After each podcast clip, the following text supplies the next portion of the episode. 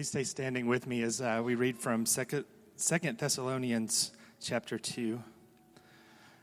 Now, concerning the coming of our Lord Jesus Christ and our being gathered to him, we ask you, brothers and sisters, not to be easily upset or troubled, either by a prophecy or by a message or by a letter supposedly from us, alleging like the day of the Lord has come. Don't let anyone deceive you in any way for that day will not come unless the apostasy comes first and the man of lawlessness is revealed, the man doomed to destruction. He opposes and exalts himself above every so called God or object of worship, so that he sits in God's temple, proclaiming that he himself is God. Don't you remember that when I was still with you, I used to tell you about this? And you know that you know what currently restrains him, so that he will be revealed in his time. For the mystery of lawlessness is already at work, but the one now restraining will do so until he is out of the way, and then the lawless one will be revealed. The Lord Jesus will destroy him with the breath of his mouth and will bring him to nothing at the appearance of his coming. The coming of the lawless one is based on Satan's working with all kinds of false miracles, signs, and wonders, and with every wicked deception among those who are perishing. They perish because they did not accept the love of the truth and so be saved. For this reason, God sends him a strong delusion so that they will believe the lie, so that they will be condemned. Those, did not, those who did not believe the truth but delighted in unrighteousness. Let's pray.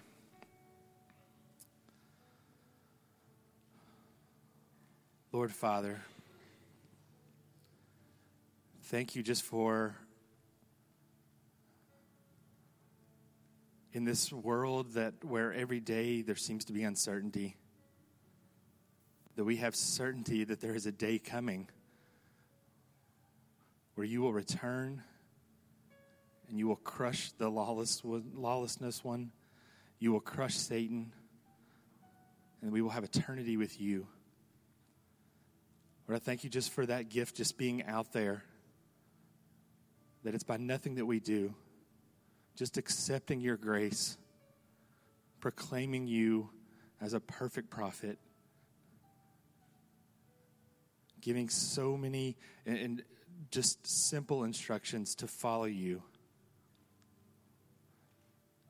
You tell the disciples to, to lay down their nets and follow you. Dear Lord, that, that same instruction is for us. Lord, you tell us to fear not, even though there is evil and there's spiritual warfare out there. But for us to fear not, because you are with us. You will not leave us, you will not forsake us. Lord, how glorious it is to know that you are beside of us, that victory is assured with you, and that no matter what stands before us, no matter how overwhelmed we may be, how, how anxious, how depressed, how sorrowful we may be, at the state of things around us, dear Lord, we know that victory is ours with you and only through you. Lord, this morning be with us. Let us hear your word. Let us let your word be a light to us so that we can see truth, live truth, know that you are truth. Truth is a person, it is you. Lord, thank you for all that you have done for us, that you have told us that was coming. Lord, thank you for what you are doing for us presently, dear Lord, hearing our prayers and, and, and, and just reminding us that you are there with us. Lord, thank you just for what you have prepared for us. Eternity with you, praising you, and, and just, just being just magnificently overwhelmed by your good and great presence. Watch over us this morning, protect us, let us hear you. Amen.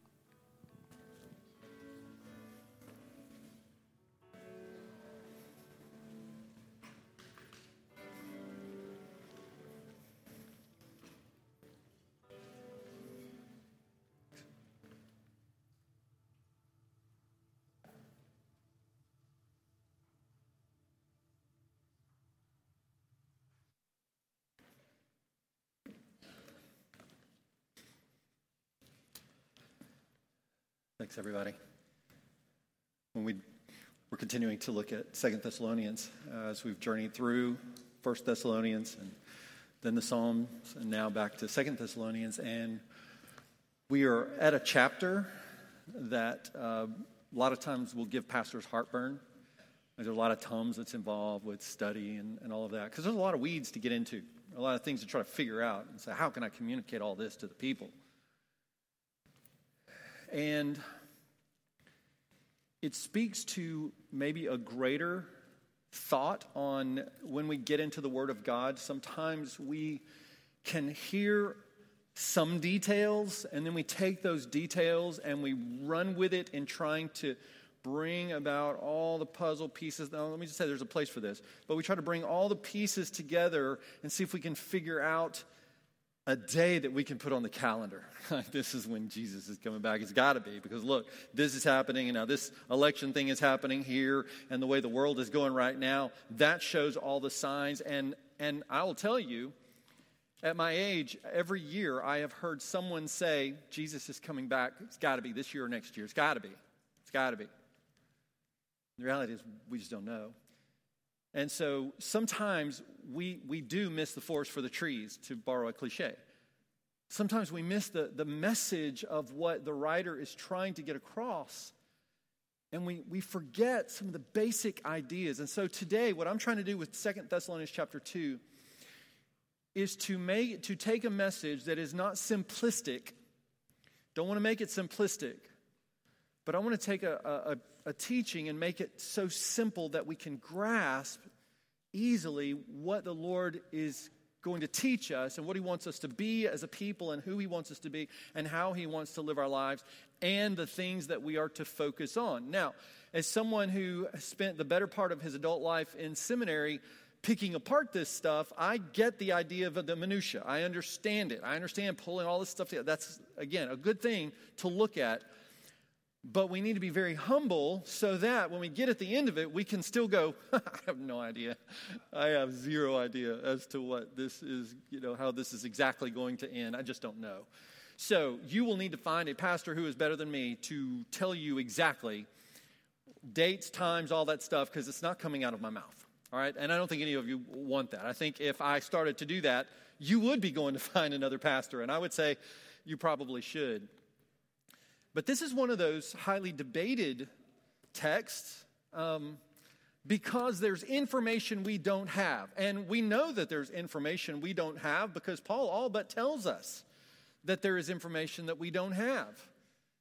We see in verse 5 where he says, Look, don't you remember that when I was with you, I used to tell you about this? Well, unfortunately, none of that was recorded, that specific stuff. So apparently, the Thessalonian church had something that the Thessalonian church needed at that time that Paul gave them that we don't have. So, so we're not going to get all of the pieces of the puzzle, but we can get a full picture of what Paul is trying to say and what he's trying to communicate. Because remember, as we understand the context, as a young church, very young church, with very little information, but a whole lot of baggage. I mean, you want to talk about baggage? This was a church with some baggage because they had come living in Thessalonica, which was a Roman province, and it had all of the trappings of Roman culture, which included a really strong presence of the government, but with that, I mean, there's no separation of church and state. It was all tied together because you pretty, pretty much worshiped the, the state. You, you worshiped the emperor along with any number, and we're talking into the hundreds of, of idols that could be worshiped by the people, and most of them, or all of them most likely, were expected to be worshiped. I'm not sure how, how much they let you pick and choose, but I know that it was a multicultural, multi religious, multi deity uh, culture in which you, you worshiped. It's how you lived, it was a part of your day. And so, this, when they heard the gospel, Paul tells us in 1 Thessalonians, when they heard the gospel, they responded, understanding that was not a message from men, but they heard it as it was, which was a message from God in Christ, that the gospel was for them. Non Jews, they weren't Jews, they weren't a part of the, the promised people, you know, the, the, the chosen people of Israel. Paul, as a Pharisee of the Jews, and I was talking to somebody the other day, I was like, how genius it is of God.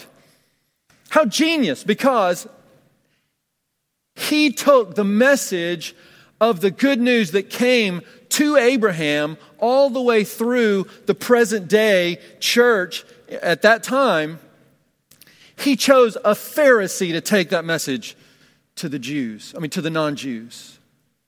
He took somebody who was very versed in the law, but somebody who was diametrically opposed to the Gentiles at the time of his calling. And he's the one who brings this message. That's the love and the genius of God who would care for us so much. He would want us to know that we are loved and that the root of the message is that through the Jews, all nations would be blessed as the gospel goes to all who will believe and receive.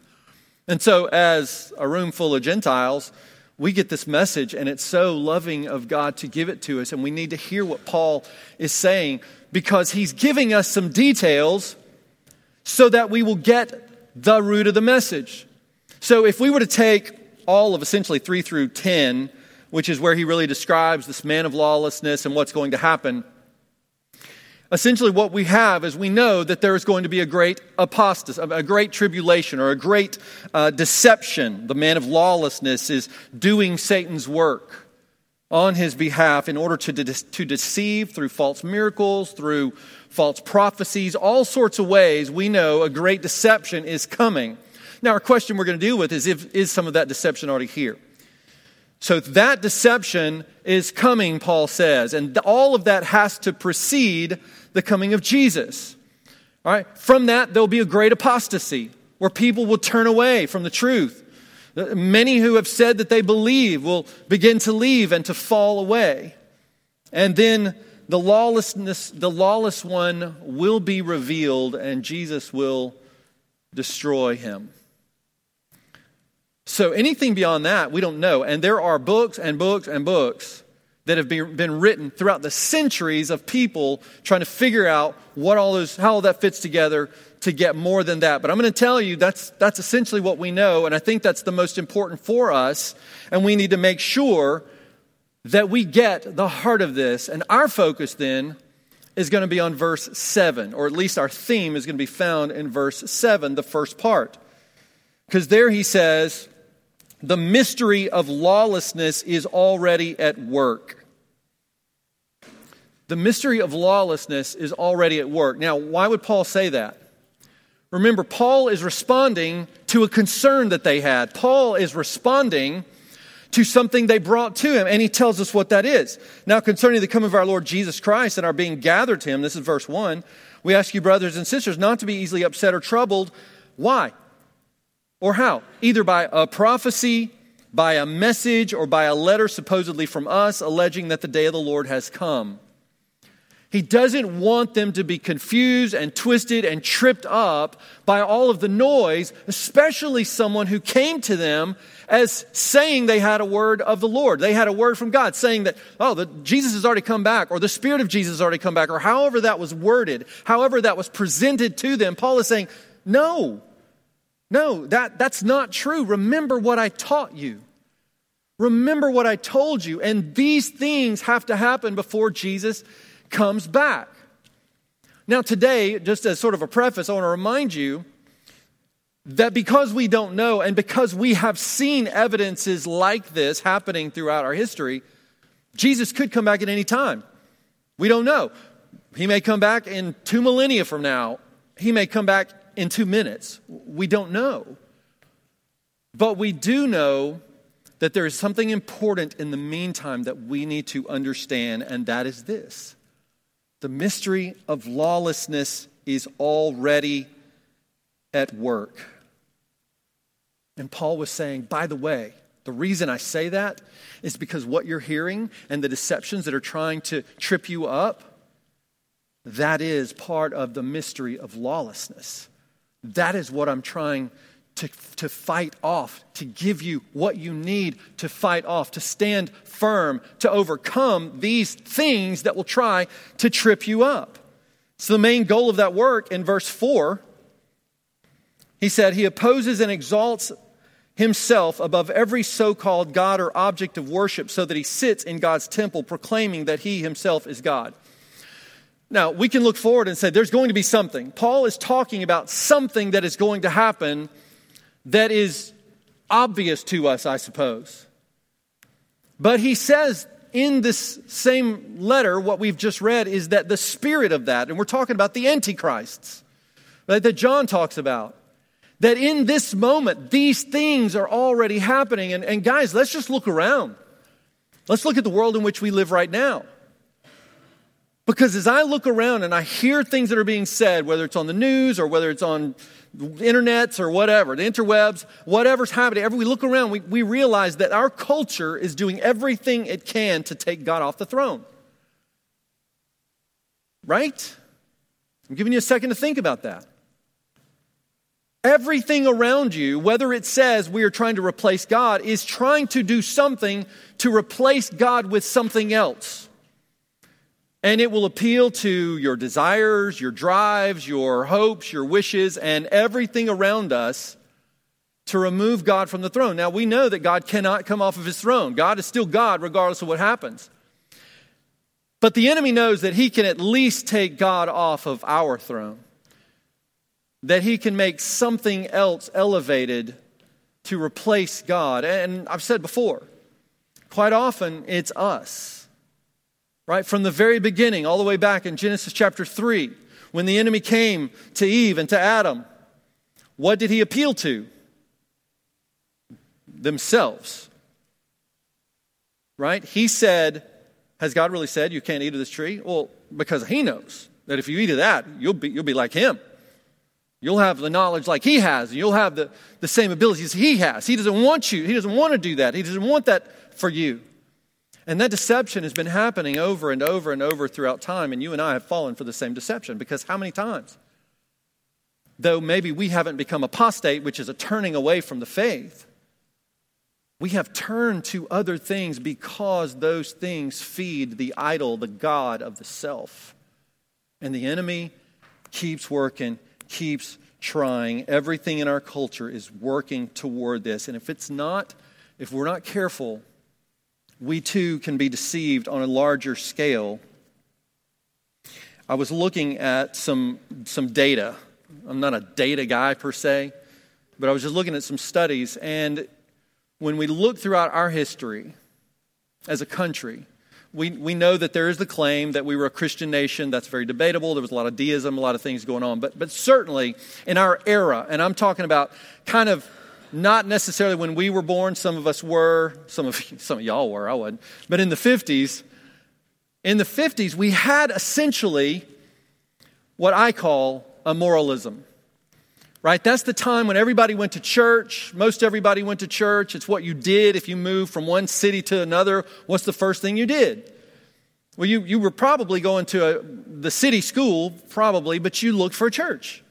That was the first thing. When I was growing up, and I was growing up in the 70s, that's if you moved, you went to church. Everybody went to church. Even people who didn't really follow Jesus went to church if it, if it got them some standing in the community. Pew Research says that 90% of the people in America during that era were churchgoers. 90% of the people in America would consider themselves Christians. Now, I call that moralism because what we know, because we've seen it our own times, is that not everybody who goes to church is a Christian. Not everybody who makes a decision is even a Christian. Because I know sometimes growing up, we are pushed to make a decision real quick, whether there's transformation or not. And so there can be this moralism, and so we can mistake following Jesus for just doing all the right things. It's why we've got to be really careful when we talk about the gospel. We're not talking about just becoming a better person. A lot of people can become better people, but that's not the gospel. The gospel is you're dead in your trespasses. And as you trust in Jesus, you are made alive. Ephesians chapter 2, you're made alive. You're a new creation. All the old is gone, behold the new is come. So so there is birth after death where there was no hope. That's the gospel. But a lot of times, especially during that era, it was about joining the church. Hey, do you want to come forward and join the church? And so you'd come down and you would sign a card and you've joined the church and then you would be baptized. Some of those are very real confessions of faith. Some are going through the motions of, I just want to be good enough. And if there's anybody here that fell for that, and nobody was out to get anybody, but why I say that is because that is a scheme of the enemy, right? Who wants to destroy you, who wants you dead eternally. So if you fell for that scheme and you just kind of did the motions and you adopted a moralism, but you were not transformed by the gospel, then the call for you is come to Jesus today, like the real person Jesus, not just the church. So there was this moralism that happened. But then there was a postmodernism that came. I'm not going into modernism, that's a whole part that was in the 50s and before the whole first part of the century. But we get to a part in postmodernism, and postmodernism was all based on deconstruction. We had lost faith in the ability of us to solve our problems through what we know, what we had invented, on all of these sorts of things, this body of knowledge that we had. And now, people that move through the 60s into the 70s are like, you know, question authority, rebel against authority. We can't know all this. We're going to rebe- reject what has been told to us as fact, even though we don't think it's fact. And so we get in, in postmodernism was where everything begins to be deconstructed. Words don't have meaning, they simply have usage right? And so you can make what you want of the language. And so everything follows that, and deconstruction continues all the way to our day, where now people are even deconstructing their faith. When you start questioning everything and you say, let's start from the position that there is no God or there is no final authority, or how can we know? And you begin to deconstruct that, you get to a place of hopelessness. Or you get to a place of where we are today, which is what I call emotionalism. It's a time where everything is based on how I feel. Everything. Right? I feel like this is true, therefore it is true. I feel like this will be good for me, therefore it's good for me. I want this in my life, therefore I will adopt these things to get me that, and so I will feel better. I will be better. It's an emotionalism. And you hear this in terms of my truth right? We've deconstructed truth to such a degree, there is no objective truth. It is my truth, it is how I feel. That is a, a catchphrase in the world all around us to where you can believe what works for you, you can adopt what works for you, and there is no objective truth. So there is no accountability. Because if you start if you start questioning somebody else, wait, you're messing with my truth. And that's certainly among the younger generation. I know the college students have, have faced that, the high school as well, I'm sure, everyone. Well, we get to this my truth, and I do what is best and right for me. And it is all part of a of a great deception. And the projections of that study were that by 2017, only about 35% of people in America will even say that they are Christian. Now, I'm, I'm not I'm not as, I don't care as much about whether or not large numbers of people say they're Christian if they've not been transformed and they're not really a part of the church. But I am concerned about the fact that truth has gone out the window and a great deception is happening. We are already seeing the spirit of lawlessness take over and take root in our own world. 2 Timothy chapter 2 verses 3 and 4, Paul says to Timothy, For the time will come when people will not tolerate sound doctrine, but according to their own desires, will multiply teachers or gather teachers for themselves because they have an itch to hear what they want to hear. They will turn away from what uh, from hearing the truth and they will turn aside to myths. Now we're seeing that inside and outside the church. We're seeing that broadly, where we get to a point where we know what we believe, we want to follow this or follow that, and then we accumulate people around us who will tell us what we want to hear and feed us the stuff we want to hear, and we put up a big wall to anybody who says, Whoa, whoa, whoa, slow down there. That's not what the Word of God says. But it's the same thing sometimes inside the church. Wait a second. This is the way I read it. Therefore, it is true.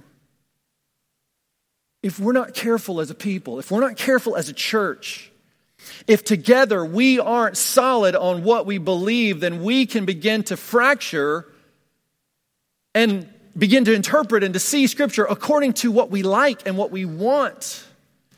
And Paul is encouraging this young church you need to stay true to what I've taught you. You need to stay true to what is real because you receive the word how? As a word from the Lord, not from the words of men. If we're not careful, we will take the words of, of men and begin to twist what the word of God actually says to be more tenable, to be more fitting to our appetite. And what Paul has told this church over and over is there are hardships coming. You are going to face hardships. You are facing hardships. You will face hardships. And all the way until Jesus comes or you die, you will deal with hardships. And so if we're getting to that point where like, I don't, I don't want that, we're starting to pull away from the very words of God.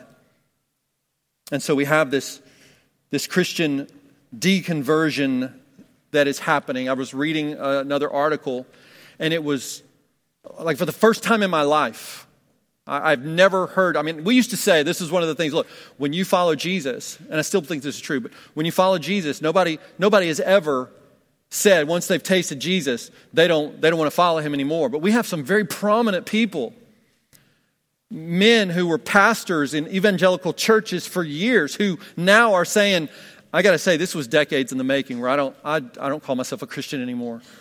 Christian artists who wrote songs about how much they love Jesus and how and they get the gospel right even.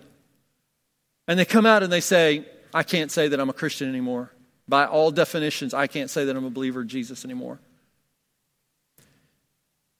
And if possible, the enemy will use those who have claimed Christ but no longer claim Christ to pull any of you down, to get any of you, or all of us if possible, to say, well, maybe if they, they've been walking with Jesus longer than I, I have.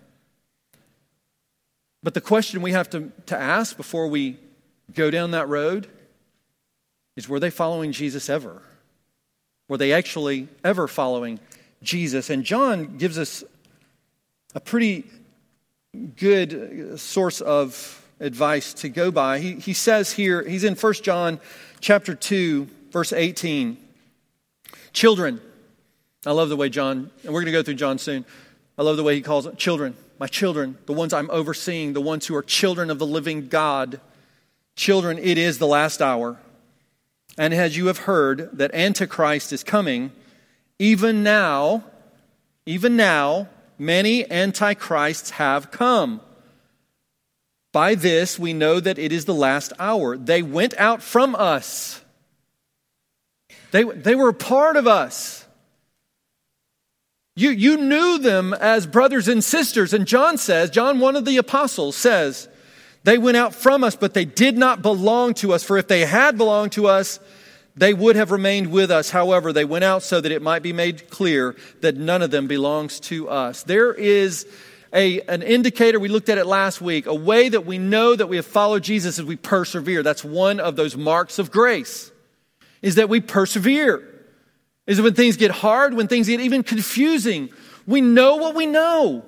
We stand on the truth of God's word. We're, we're told, and, and, Paul is telling us, John was telling us, hey, things are going to get hard. Things are going to get confusing. It's going to look like everybody has turned away from Jesus, and it's going to make you wonder is he true? Is he real?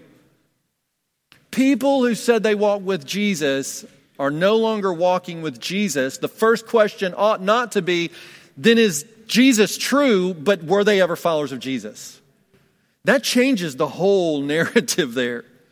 Because the enemy wants us to follow that first narrative, and, and the Word of God calls us back to what we know. And Paul is warning, just as John did, these times are coming, and they're here. They're here now. We are in the last era, whatever that is, the last hour, the last day.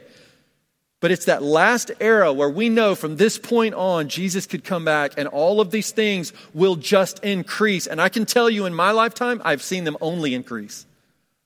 Only increase. And I think it's going to happen more and more. So, from the authority of the Word of God, I say beware and be be conscious, keep your radar up to know that these things are happening and they will continue. And this whole emotionalism that drives our desire for what we want and what feels good and what, what works for us is contrary to the gospel. Because what Jesus promised us was in this world you will have trouble, but I've overcome the world. Therefore, don't be a disciple of the world, was the way we'd be able to finish that. So then he gives us he gives us some counsel on how to handle this. And some of it I've touched on, but I want to lay it out for you, especially if you're taking notes. Paul gives the people counsel as we see some of the, the things that he writes in the middle here. And so he, first of all, he says, verse 3, right after, the, right after he says, um, he says, Now concerning the coming of our Lord Jesus Christ and our being gathered to him, we ask you, brothers and sisters, not to be easily upset or troubled, either by prophecy or by a message or by a letter supposedly from us alleging the day of the Lord has come, don't let anyone deceive you in any way. So he doesn't want us to be troubled. He doesn't want us to be bothered by these things. He doesn't want these things that we see happening, that we hear about, to cause us to trip, to cause us to stumble, to be, to be bothered by this as, as though God is not in control. God is still in control. And so he tells us don't let anyone deceive you in any way. And so, what he's calling us to in that, he's calling us to spiritual maturity, to walk the way of spiritual maturity. When you're a child, when you're little, anybody can fool you with anything, right? I mean, th- that's the thing, man. When we are, that's what we love when our children are young because we're really cool and we can do magic stuff. And it takes very little effort. Ah, do you see the coin? Look at what daddy did. Oh, look, there it is again, right? We're fooled easily. But as we get older, we're supposed to be able to outgrow that. Dad, don't pull that on me again. What do you think I am? Three? Right? So we see through those kinds of things. Paul is saying, see through this. Understand this. Don't fall for this.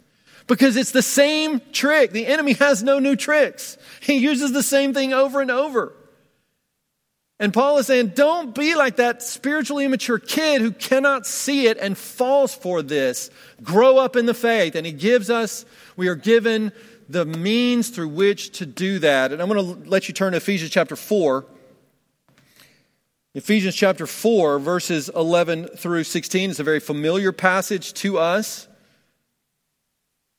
begins with verse 11 that God Himself gave us apostles, prophets, evangelists, pastors, and teachers for what? To equip the saints for works of ministry. So there's one thing. So that we will be equipped to do ministry. We are the ministers. All of us are the ministers, but He doesn't stop there.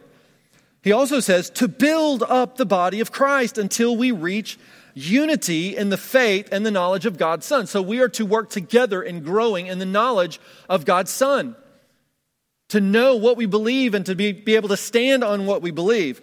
Then he says, growing into maturity with a stature measured by Christ's fullness. Then, when we grow up in the faith, then we will no longer be little children tossed by the waves and blown around by every wind of teaching, by human cunning, with cleverness and the techniques of deceit. But speaking the truth in love, let us grow in every way into him who is the head, Christ. From him, the whole body is fit together, knit together, fitted and knit together. By every supporting ligament promotes the growth of the body for the building up of itself in love for the proper working of each individual part. We are to grow up as the body of Christ, encouraging each other, speaking the truth in love, right? We, a lot of times we speak the truth, it ain't in love, and sometimes we love, and by that we say, well, I can't speak the truth. No, it's both. Speak the truth in love have this level of accountability, and our accountability is based on the Word of God. The objective truth of God. Now we have a base from which to work. And we are to do that, to love each other, to encourage each other, to remind ourselves of how much deception there is around us that the enemy wants to destroy us. You have a target on you because you are a follower of Jesus and you kind of go, I don't know if I want a target on my back. Let me tell you, you want that target, right? Because if, if you don't have that target, then you're not one of, of Christ's children, and, and that's you want to be saved for eternity. So you got a target on you. We have to encourage each other in that. So he says in verse 5, Remember what I told you. Remember what I told you when I was with you. Now, again, we don't have that, but we have a whole lot else that Paul told us. We have a whole lot else that God has told us through his words. And so Paul says, hey, remember, recall, think back. They didn't have this then, but we have this now. And so we have to, the call to us is to remember what I have told you. Remember what the Word of God says. Remind each other what the Word of God says. Speak the truth into each other's lives. We can give a whole lot of advice when we're going through the difficult times, but the greatest advice we will ever find and have for each other is to speak the truth that God has given us that deals with the deepest part of our soul. This is beyond religious practice. That's why we're, we're focusing so much on trying to, to be the family of God together. Because it is as the family of God, empowered by the Spirit of God, that each one of us will begin to speak the truth in love to each other, speak the word of truth, so that we can be healed of what is hurting, so that we can be built up in what comes against us, so that nothing is going to be able to wipe us out. So we have to stand on the word of God and then keep your eye on the prize. Keep your eye on the prize. Remember, the focus of this whole thing started with now concerning the coming of our Lord Jesus Christ and our being gathered to him. That is going to happen. So Paul is saying, hey, concerning this, he already dealt with it in 1 Thessalonians. Hey, there's going to be a time, Jesus is coming back, and all of this is going to be made right. And we have to keep our eye on the prize, and we have to train ourselves to recognize the things in the world in view of this. Because if we get bogged down, if we get bogged down in our circumstances, we get bogged down in the trouble, we get bogged down in, in our and are looking around at the world and getting depressed over the condition. Where we get bogged down too much in politics, getting bogged down. There's so many ways that we can be bogged down and cause us to lose sight of what is, number one, most important, number two, what is inevitable what feels like, again, fight against the emotionalism. What it feels like is I'm going down. What it feels like is I have no hope. What it feels like is the world is going to hell. And largely that last one is true, according to the Word of God. But what is true is this will not take me down. This will not define me. This will not destroy me. Jesus is coming back. And when he comes back, he's making all things right because he's doing away. He will kill the enemy. Here's the thing that I love about the way Paul says this. And I want you to see this. Verse 8. Well, let's start with 7. So the mystery of lawlessness is already at work, but the one now restraining will do so until he is out of the way, and then the lawless one will be revealed. Now, here's, here's the point the Lord Jesus will destroy him with the breath of his mouth and will, be, will bring him to nothing at the appearance of his coming. So, in other words, Jesus is coming back. When Jesus arrives, according to this, the man of lawlessness, the evil one, Satan himself, will be defeated. He will destroy him how? Is this is this going to be a big battle? I'm not talking about battles but i'm saying is there going to be a real fight between jesus and the powers of enemy? Between jesus and satan. Like we we lie. I mean, that makes a great movie right? Where the the hero and the villain come to blows and it always gets to this point where it seems like the hero is about to lose right it's like they're just, I mean, boom, boom, and that's Marvel, whatever, and they're just like bleeding and they're getting knocked down, but all of a sudden there's this look, right? That the camera pans in and the hero goes, and Superman goes in and takes him out, right? I mean, and, and wins. And that, what does that do? That gets us to where we're like, the look, the, from the look happens like, yes, right? It gets us excited. And movie makers know that that happens. And so they build it into every movie, right? It's the way it works. It's anticlimactic if, if it's otherwise. It's, it's like, well, we know he's going to win. So they have it where it looks like he could lose, and he looks up and he stands up and he takes off, and then we're cheering for him. It is not like that in reality. Jesus shows up, doesn't even give him a thought. Paul says, with the breath of his mouth. Now, what I love that is because when we go back to Genesis 1, God created all things by the word of his mouth. And when all things come to culmination, Jesus shows up on the scene. There's your climax. Jesus shows up, and with a breath, the enemy is destroyed. Do not look at the stuff in your life as being too much for Jesus because Jesus is going to show up and Satan himself will be destroyed. We've got to keep our eyes on those truths because if we don't, we will be defeated in the, in the temporary. But the final word is this the judgment is already underway. I want to quickly hit this, but it's so important because it brings us to the conclusion. The coming of the lawless one is based on Satan's working with all kinds of false miracles, signs, and wonders, and with every wicked deception among those who are perishing. Those who are, you could add, in the process of perishing. They perish because they did not accept the love of the truth and so be saved. So that, that's key. They did not accept the love of the truth and be saved. For this reason, God sends them a strong delusion so that they will believe the lie, so that all will be condemned, those who did not believe the truth but delighted in unrighteousness. Now, that tells us that the basis is not God giving them this delusion, but their rejection of the truth, their lack of love for the truth, their rejection of the gospel of Jesus Christ. In that, God gave them the delusion so that they would buy it, bite it, hook, line, and sinker. Well, that's Romans 1. That's what Romans 1, because of the deception. I let's turn there because I don't want to miss this now. Romans 1, looking really at 21. This is after Paul goes through the fact that God, the fact that there is a God can be known by what is seen. Right? And so we all reject that. We look around and we go, oh, wow, this is amazing. The universe did a great job. Or look at evolution in, at, at work. And so they suppress the truth that all oh, this has to be a, an intelligent designer. Somebody designed this, and they suppress that. And he says, then for though they knew God, they did not glorify him as God or show gratitude. Instead, their thinking became worthless and their senseless hearts were darkened.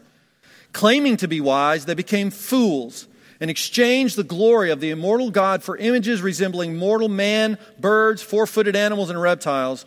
Therefore, God delivered them over in their desires for, of their hearts to sexual impurity, so that their bodies were degraded among themselves. They exchanged the truth of God for a lie and worshiped and served what has been created instead of the Creator who is praised forever. Amen. For this reason, for then here's what Paul's telling us. For this reason, for that reason that they rejected God, God delivered them over to disgraceful passions. He gave them over to those things they were pursuing. It's like, okay, let's just see what, how that goes. And he just completely gives them over to disgraceful passions. Their women exchanged natural, uh, natural sexual relations for unnatural ones. The men, in the same way, also left natural relations with women and were inflamed in their lust for one another. Men committed shameless acts with men and received in their own persons the appropriate penalty of their error. And because they did not think it worthwhile to acknowledge God, God delivered them over to a corrupt mind so that they do what is not right. They're filled with all unrighteousness, evil, greed, and wickedness. They're full of envy, murder, quarrels, deceit, and malice. They are gossips, slanderers, God haters, arrogant, proud, boastful, inventors of evil, disobedient to parents, senseless, untrustworthy, unloving, and unmerciful. Although they know God's just sentence that those who practice such things deserve to die, they not only do them, but even applaud others who practice them. Remember, that was not just one the whole sexual impurities was not the whole thing. That was a, one he brought out. But there was a whole lot of other things listed. And those are the things that we see as a part of our world today, where no longer is it looked at and said, hey, you shouldn't do that, but hey, look at that. Look at that. We'll even put it into law that whatever you want to do should be acceptable, and anyone who stands against that is the bad guy and might even be punished as a crime. Folks, that's where we are we are able to see the truth of the Word of God displayed before our eyes. And so, in final, the final word here is stand firm. Stand firm. That's where Paul's going next. Jacob's going to look at that next week. Stand firm. Stand firm on what you know is true. Stand firm on what you believe. Don't let the culture dictate to you what God says to avoid, what God says is reprehensible. And encourage one another in this. Let's pray together. Father, I thank you for your word of warning, your word of encouragement, your word of love, your words of love and grace, Lord. God, we know that we are living in these times that, that the word describes.